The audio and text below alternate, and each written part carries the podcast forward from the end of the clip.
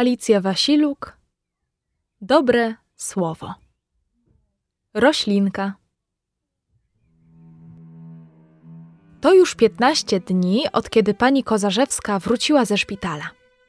To sąsiadka dziadków, której mieszkaniem opiekowały się z babcią. Zosia szczególnie lubiła podlewanie kwiatów. Kiedy przyszły pierwszy raz, rośliny były mocno zaniedbane.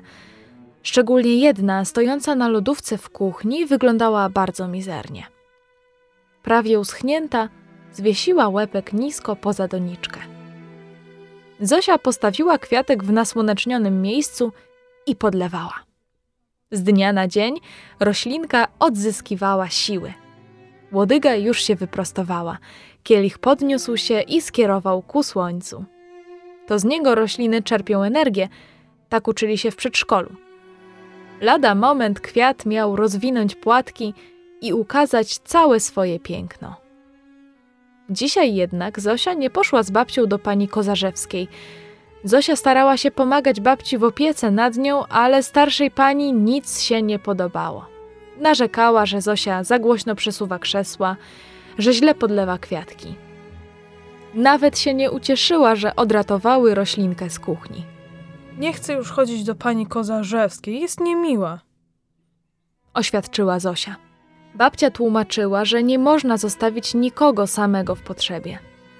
Wyjaśniała, że zły humor sąsiadki jest spowodowany cierpieniem i przypominała wnuczce momenty, gdy ona sama źle się czuła. Dziewczynka nie dawała się jednak przekonać. Dobrze pamiętała, że Tomek, który kosił kiedyś sąsiedni ogródek, powiedział do mamy, że pani Kozarzewska jest wiecznie niezadowolona. Wiecznie, czyli nawet wtedy, kiedy nie choruje. Zosia stanowczo odmawiała kolejnej wizyty u sąsiadki. Kiedy jednak pomyślała o nieugiętej postawie babci, robiło się jej jakoś smutno. Zaczęła się wahać.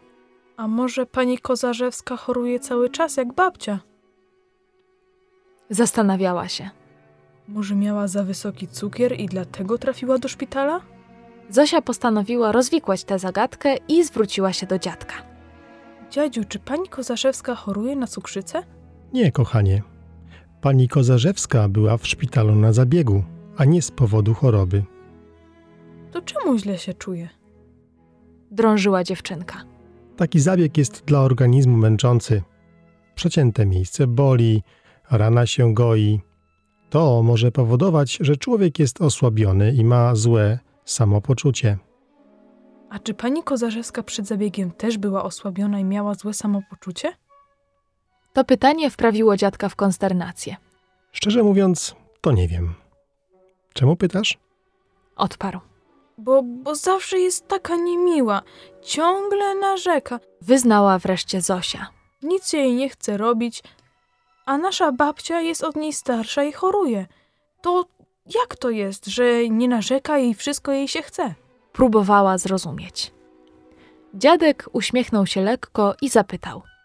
A pamiętasz, co babcia zawsze rano robi? Pije herbatkę, łyka swoje tabletki, Zaczęła wyliczać dziewczynka. czyta Biblię. No właśnie, Powiedział dziadek, zanim zdążyła wymienić kolejną czynność.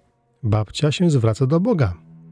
Przez czytanie Pisma Świętego i modlitwę kontaktuje się z Nim. To jej dodaje siły. Jak? Dziwiła się Zosia. Hmm, to jak z tą waszą roślinką. Odparł dziadek po chwili namysłu. Gdy zwróciła się do słońca, od razu zaczęła nabierać sił.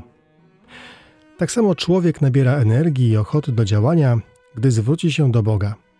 On jest słońcem dla ludzkiej duszy. Podsumował dziadek. Wspólne rozważania przerwało nadejście babci. Wróciła od sąsiadki, niosąc w ręku jakiś pakunek. Wyjęła z niego piękny kwiat, przepasany złotą kokardą. Po chwili zachwytu Zosia rozpoznała w nim roślinkę, którą kiedyś zobaczyła na lodówce w kuchni. To nasza roślinka. Jaka piękna. Zobacz, dziadziu. Zawołała z radością. To prezent dla ciebie od pani Kozarzewskiej. Powiedziała babcia. Chciała ci w ten sposób podziękować za pomoc. Naprawdę? Dla mnie? Szczerze ucieszyła się dziewczynka. Dziękuję. Dla ciebie, dla ciebie. upewniła ją babcia. To twoja zasługa, że tak pięknie wygląda. To ty wystawiłaś go na słońce. Zosia jeszcze nigdy nie była tak dumna. Napawała się. To bardzo miło ze strony pani Kozarzewskiej. Tak, Powiedział dziadek i dodał, uśmiechając się do Zosi porozumiewawczo. chyba ktoś jeszcze zobaczył dziś słońce.